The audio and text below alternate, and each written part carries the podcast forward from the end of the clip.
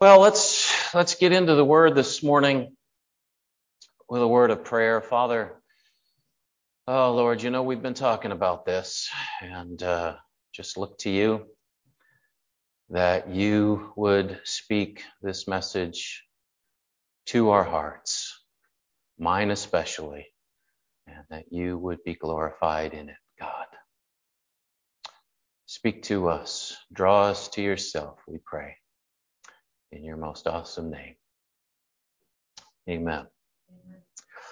Well, this next section in John, I should say this next verse in John that we'll be covering today, I think is one of the most, if not the single most important concept in the whole Bible, I believe.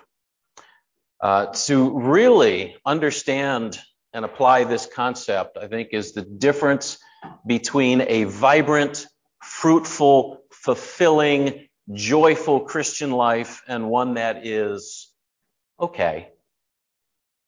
Let me, let me, let me ask you some questions this morning, um, some that I have personally struggled with. Uh, let me start with this one. Does your Christian life live up to your expectations? You know, you read the Bible and, and, and, you know, you, you hear about this and that or the other thing. Day to day Christian life, does it live up to your expectations? Can we even say something like that, right, in church? Um, or what you think it should be or is supposed to be. Have you ever, have you lowered those expectations over time? Hmm. Have you ever had thoughts like these? Why am I not as excited about my faith as I once was? Why do I struggle to read my Bible or spend time in prayer? Why don't I really look forward to going to church every week? Why don't I share the gospel with other people? Why can't I seem to get rid of the same bad habits? And here's one. Why don't I really seem happier or more fulfilled than the non-Christians around me? You ever wondered some of those things? If you, if you have, you're not alone. Not by a long shot. But if you have, I think you'll find today's message very helpful. Uh, we're here in the Gospel of John. Go ahead and turn there, chapter 14. Jesus is here and he's got a short time left. Okay, he just shared the uh, the Last Supper with the disciples. They're still around the table, and Jesus now begins to share with them some of the most important words ever spoken. I mean, he's about to leave the scene, right? So this is after three and a half years roughly of ministry, he's got them all together. What does he leave them with, right? So there, there's some really rich stuff that we're going to be getting into in, in, the, in the next couple of weeks. Um, but he, he's got a short time left. Very soon he's going to go, uh, they're going to go to Gethsemane where he will be arrested. And he says this in John chapter 14, verse 15. If you love me, you will keep my commandments. If you love me, you will keep my commandments. Let me ask you this. How many people over the centuries have been manipulated by those very words? If you love me, you will. Think about it. How many young ladies have lost their innocence? How many guys have put themselves at risk to prove their devotion. Is that what Jesus is doing here? Is that what he's saying? Is he being manipulative? Is he putting the disciples on some sort of spiritual guilt trip? Do we do the things that the Lord tells us or wants us to do because we need to prove our devotion to Him? Is that what this thing is all about? Because if it is, I'm out of here. Hmm. I want to share a message this morning entitled, If You Love Me. If You Love Me. I recently ran across an article uh, online, The 20 Most Revered Coaches of All Time. The website was called thebleacherreport.com. And one of those coaches, sure you've heard the name, Vince Lombardi. Okay? And I want to quote here. It says, just how revered is Vince Lombardi? Well, they just made a Broadway play about his life this year. That was back in 2011. That's not too shabby if you consider the Super Bowl trophy is named after the man. His unforgettable quotes and his coaching style help define the very nature of the game of football. His unique sound bites often overshadow the success Lombardi had as a coach. In just 10 seasons, Lombardi won 96 games including five league championships and two Super Bowls. Though he demanded excellence and accountability, his players by and large loved him. See that? They loved him. Think about that for a minute. What does it mean? What does it mean they loved him? Sure, it means that there were some positive emotional feelings toward this person that they knew, right? A personal caring and regard for an individual. But it also means that they believed in him. They respected him. They trusted him. They trusted that he knew what he was talking about as he coached them, right? Trusted that his ways were best trusted that he cared about them and wanted to bring out the best in them and wanted to achieve great things together with them. And since they had all of this going on in their hearts toward him, what naturally happened? Because they loved him. They did what he said. If you love me, you will keep my commands. Do you see it? When I look back to when I received Christ in my 20s, I didn't know a whole lot. Didn't know much at all. I didn't have a church background like most of you did. I couldn't have told you about Jonah and the whale. I couldn't have talked to you about David and Goliath know anything about it. I couldn't recite the Lord's Prayer. But I knew a few things. After I had heard the gospel and asked Jesus into my heart, I knew a few things. First of all, I knew that God loved me. Me. God loved me.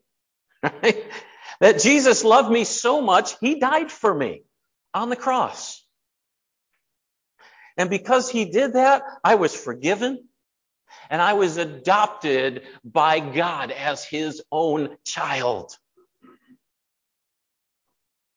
And I knew that God's ways were a whole lot better than mine. I lived enough life by that time to realize how I'd messed things up, right? So that's it. That's what I knew. But the overwhelming thing, three out of four of those, right, was that God, the God of the universe, personally loved Ron. He, he, he loved me. He wanted me. He valued me. Imperfect as I was, right? I just stepped out of questionable life, right? And he loved me. Absolutely. And, and without reservation, loved me. And do you know what happened? I had a new joy in my life every day. I had joy in my life because he was with me and he was for me and he loved me, right? Every day. When, when, when my mind, you know, because sometimes you're, you're focusing on making dinner or you're focusing on your job or you're focusing on this or that. And all of a sudden you, you, your mind just is God, right? God. And every time I would do that, there was this sense of joy because God was no longer this way off in heaven, busy, too busy for me. This was somebody that loved me. It's it's like you know your your your boyfriend or your girlfriend walking into the room, right? And and you got this dating thing going on, and and it's you know it's so they walk into the room. It's like ah they're here, you know. That's what it was like. Every time I thought of God, it was like, here is someone that just loves me, that just walked into the room, walked into my heart, walked into my thoughts. And nobody told me that I had to pray every day. Nobody told me you have to have devotions every day. You have to read your Bible every day. No. I got to talk to the God of the universe. I got to come into the presence of Him who loves me. No brainer, right? And I didn't always ask Him for things. Sometimes it was just sitting in His presence and going, wow, you love me. Me.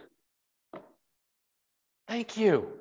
Thank you for, for getting rid of all my sin. Thank you for all of this, just so much more than I can fathom. Again, no one said I had to read my Bible, that book about God, right? Give me, give me. I want to know more, right? I want to find out about this. What, this is all, you know, wow, all this stuff in here that I didn't know before. Give me, give me, give me, give me, give me, give me, give me. Right? Why? Because it was a book about Him and how he felt about me and, and, and truth that I didn't know before. Give me, right? Nobody said I had to do that. I loved Christian radio. Every time I got in the car, teach me, teach me, teach me, right? I want it all.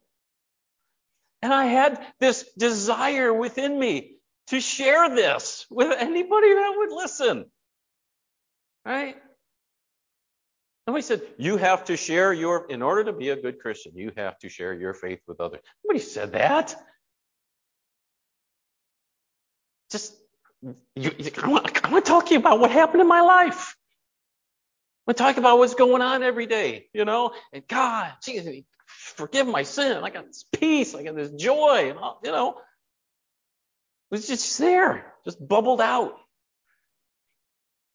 Their eternal soul, which I never thought about before. Never thought about the eternal souls of anybody else, right? All of a sudden it became important to me. Nobody said it had to be. Like I'm, I'm concerned about where you're going to spend eternity. Where does that come from? Was there. Couldn't wait to go to church. Couldn't wait to go to church. Couldn't wait to be around other people that believe like I did. And, and we, we talk about all this stuff and we left, you know, feeling even more joyful than we came. Because we shared that. We had that in common, right? I got brothers and sisters and this great big family and, and wow.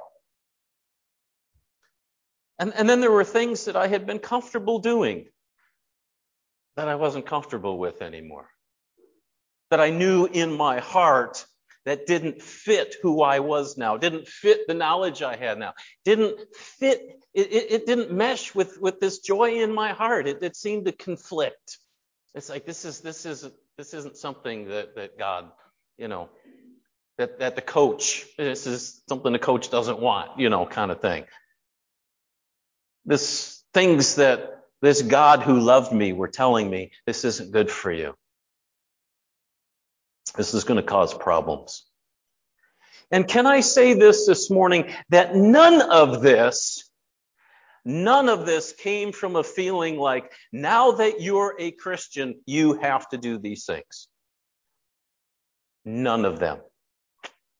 If you're really saved, if you really love me, you will do this and nothing like that. Nothing like that. No, unfortunately, that came later. That came later. Came because I lost sight of what I'm telling you this morning, what the scriptures teach us. interesting. After giving Israel the Ten Commandments, you know, Moses comes down off the mountain with the Ten Commandments. Then in, in Deuteronomy chapter 6, he gives them the basis. He gives them the foundation for all that he just said. He says this in verse 4, Deuteronomy 6 Hear, O Israel, the Lord our God, the Lord is one. You shall love the Lord your God with all your heart and with all your soul and with all your might. And these words that I command you today shall be on your heart. Love the Lord, right? Foundation for everything else. And these words or these commandments will be on your heart. You know, we say, hey, uh, you know, it, it, was, it was on my heart to, to, to do this for you. It was on my heart to, to bring you this meal. I, I heard you weren't feeling well. It was, it was on my heart to do this. It was on my heart to, to, to send this or on my heart, you know, I, I heard you, you needed something. Here, here, here's $20 bill. It's just on my heart to do, right? It's on my heart. Nobody's telling me I have to do something. It's on my heart. Likewise, as, as, as an expression of love, right? Likewise, love the Lord your God, and these commandments, they will be on your heart. They will flow out of that relationship of love with God. Now, where did I go wrong? Where did Ron go wrong? Well, when I was first saved, like I said, three out of the four things I knew all had to do with God loving me, right? That was the focus. Jesus died for me. He wanted me as his own. He adopted me as his child. Um, and and and, and I, I could accept that, I think, easier back then because I didn't know any better. And I knew I didn't know any better. I mean, yeah, I did a lot of ungodly things um, because I, I didn't have a relationship with God at one point, and I didn't have any real kind of moral compass. My friends, my circle was my moral compass, right? Uh, you know how that goes. Um, so I knew that some of the things that I did and it was probably wrong, but everybody else was doing it, you know. And, and then all of a sudden now, I know better. I know better. I know this is wrong. I, I, I have this, this moral compass. And, and I began to see right and wrong. Um, and I became responsible, if you will, for that knowledge. And in my mind, something began to happen. I started to put the cart before the horse, so to speak. Instead of continuing to let God's love for me, his unconditional love for me, put things on my heart, right? Um, and, and, and affect the things I did. I let the things that I did or didn't do define God's love for me. Let me say that again. Instead of allowing God's love for me to affect the things that I did in a natural slash supernatural way, I started making the things I did affect God's love for me. That which I had experienced so much in human love. You know how our human love is, right? right? That love, love was, love is more or less depending on what we do. You love more if you do more, right? I began this pattern of thinking that God's love, instead of based on the cross of Jesus, instead of based on who he is, instead of based on his character, his love for me then became dependent on what I did. And so things that I once delighted in, prayer, the Word of God, right? Just, wow, give me, give me, give me, began to be, if you're a good Christian, you will do this. Delight became duty. I resonate with anybody? Delight became duty, became things that were required. And when I didn't measure up, which was and is often, here's what happened. Whereas before, when my mental focus, right, went from whatever it was I was doing to God, became this, wow, the God of the universe loves me. He wants me. He's adopted me. He's cleansed me from my sin. He's, he's reconciled me to himself. Wow. Became, now I focus on God and what am I getting? Disappointment. Disappointment. Not doing this, doing this, you're not doing this, you're doing this.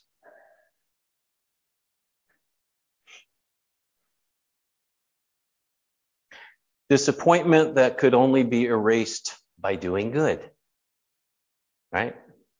The only way I can get rid of that feeling is to do good, is to do better, is to try harder. And when I was doing well, okay, whew, he loved me again, which of course was short lived. Is, is anybody resonating with this?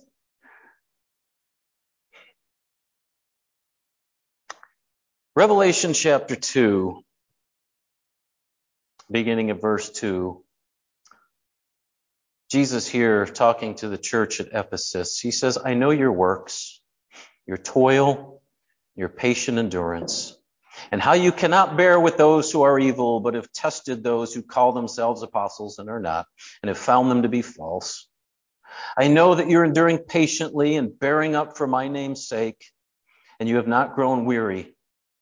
But I have this against you that you have abandoned the love you had at first. Remember, therefore, from which you have fallen. Repent and do the works you did at first. Look at that toil, endurance, patience, recognizing evil. We can all do that, right? But you've lost the love you had at first. Remember from where you've fallen. Remember, Ron, what it was like in the beginning.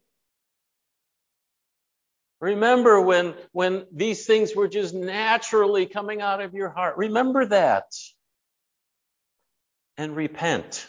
What repent means, it's not another guilt word. Change your mind. Remember the way it was. Think about it. What was the main focus of your relationship with God? Was it what you did or was it what He did? Repent. Get back to that again. And then do the first works. The things you just did out of love. Things you did because they were on your heart. Things they were, you did because they brought you joy. Because they were a delight not a duty. Works that flow from the incredible, unchanging truth that He loves you and me. So much that He died for you and me. While we were yet sinners, Christ died for us. How much more? How does he look at us now? Shaking his head in disappointment? No! Let's not project on God human love. Through the blood of Jesus, and only through that blood, he has made us, he has washed us clean, given us the perfect gift of righteousness, Romans says. Not righteousness in my own ability, a gift. Here you are, righteousness. Receive that through the blood that was shed, through the cross of Jesus. Made righteous in God's sight. Period. Righteous reconciliation with God. Adopted, loved, unconditionally. Boom.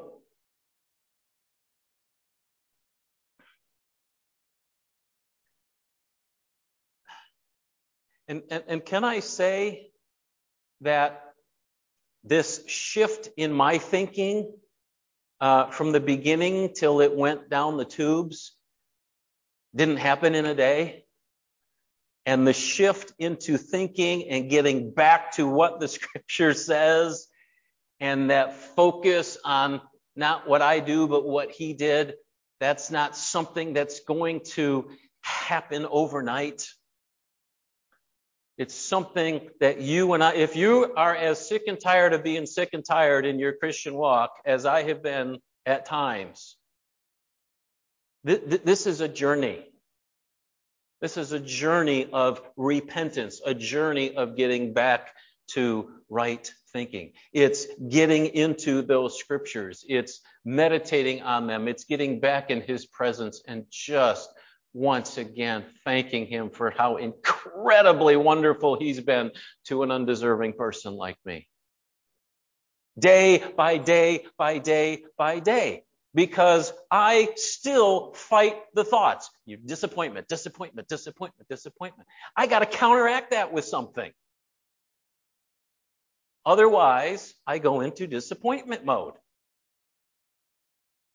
Right? This is, this is a journey. This isn't a one and done kind of thing. This is not I've, a good message today and now everything's different. Doubtful. I hope it happens, but doubtful.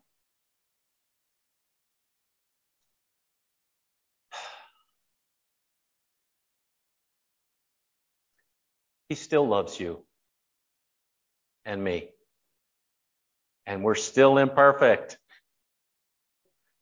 And he doesn't love us any less than he did the day that we came to the foot of the cross and gave it all to him. Not an iota. Hasn't changed on his side at all.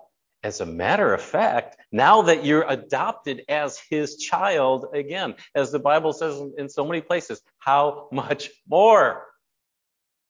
Yes, we're still imperfect. Yes, we still fall. Yes, we still make blunders. But where's the focus?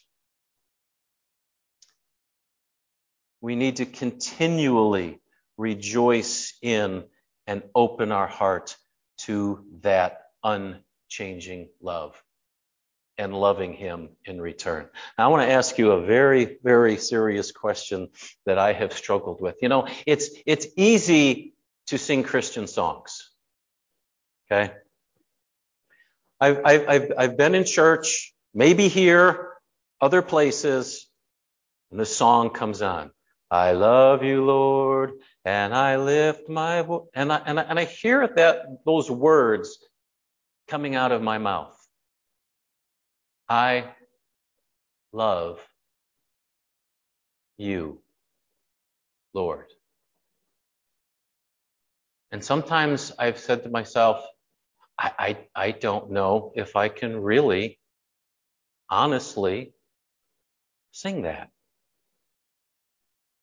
Here's the question. Get, get as introspective as you can here. Do you love Him? Do you love Him? Not do you love Christianity? Not do you love salvation? Not do you love a, a, a way of life? Him. The, the, the person of Him. It's a very, very interesting question. And again, not something to, to put guilt on any of us, but just to, to, to, whoa, step back, get with him one on one and say, where am I with him? Not, I read my devotional today. No, Him. Let's bring it down personal, as personal as we can get. And let's get into His presence. And let's reflect on this wonderful, wonderful God who looked down at us in our imperfection and our lack of knowledge and our darkness and all of this stuff and said, you know what? I want to make a way for them to come to me. I want to make a way to cleanse all their sin. I want to make a way to have a relationship with them, to tell them, show them how much I love them, how much I want them, how much I care for them. I want to be in a relationship with them. So I'm going to go to the cross. I'm going to give my life, right? Reflecting on that once again. Come right back to the beginning and fall in love with Jesus. Again. Because when we love Him, we'll keep His commands. He's going to put them on our hearts. It's, it's just it's just going to fall. And and and yeah, there's going to be some struggles. I mean, I'm not talking about everything's just going to be fixed again overnight. There will be some struggles. There will be some times when when it's like, yeah, but Lord, I, I, I really want to go in this direction, and I know you're you're wooing me. You're telling me this isn't going to be good for. me. I got to make a decision. Yeah, but I'll tell you that decision is going to be a whole lot easier. How many married people here this morning? How, when, when things are good, right? When you really feel like you and your spouse are one and you're on the same team and you've been expressing love to one another, and then something, you know, you have to make a choice. I'm really comfortable on the couch. I'm really interested in this game or whatever, but she needs this. I'm, I'm, I'm up off that couch, right? Because we got something going on here. It's a lot easier, right? Same thing. The decisions that we make day by day by day that, that will reflect that love towards Him is because we've got that thing going on between us and Him. And it's like, I, I, I want to keep that going. I want to keep that joy going. I want to keep that peace going. I want to, He's here, and I'm here, and we're, you know, I got this decision to make. Thank you that you're here. Thank you that you've done all this for me. And I don't really necessarily understand this, but I know you love me, so I'm going to make this choice. I want to follow you. I want to love you. I want to serve you because you're just awesome. Amen. Have you lost the love you had at first? Have you lost that? Or maybe for you, maybe it's always been living up to God's expectation. Maybe that's the message you heard from the start. God's in heaven. He's righteous. He has these commandments. And, and if you want to go to heaven and if you want to be a good Christian and if you want to eh, be, be on the right side of things, you know, eternally speaking, you, you, you got to do these things. Maybe, maybe that's the only gospel you ever heard. I want to share a gospel of love this morning, a love that transforms from the inside out. A love that, that affects motivations and, and values and, and, and all of that from the inside out. That's what it's all about. That's what it's all about. So learn something from my life. Love Him. Get there. Fall in love with Him again because He is just awesome. I, I don't know how else to put it.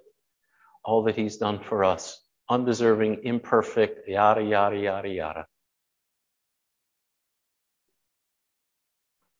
Amen. Let's pray. Oh, once again, Lord.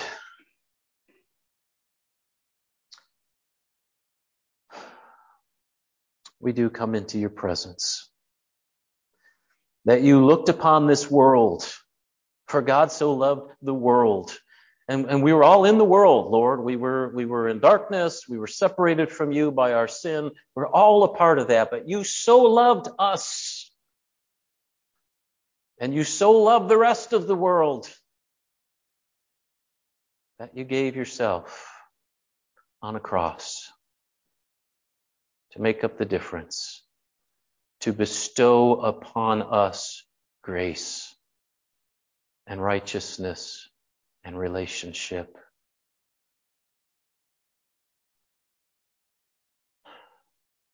Draw us back in, Lord. God, I, I don't know how, how else to humanly do this. You, Holy Spirit, would you move upon our hearts? Bring us to the secret place. Jesus said, go, go into the secret place, close the door. Draw us to that place, Lord, where once again you warm our hearts. Once again, we get enamored with this incredible God. Once again, Lord, we fall in love with you and it changes our lives. We thank you for that, Lord.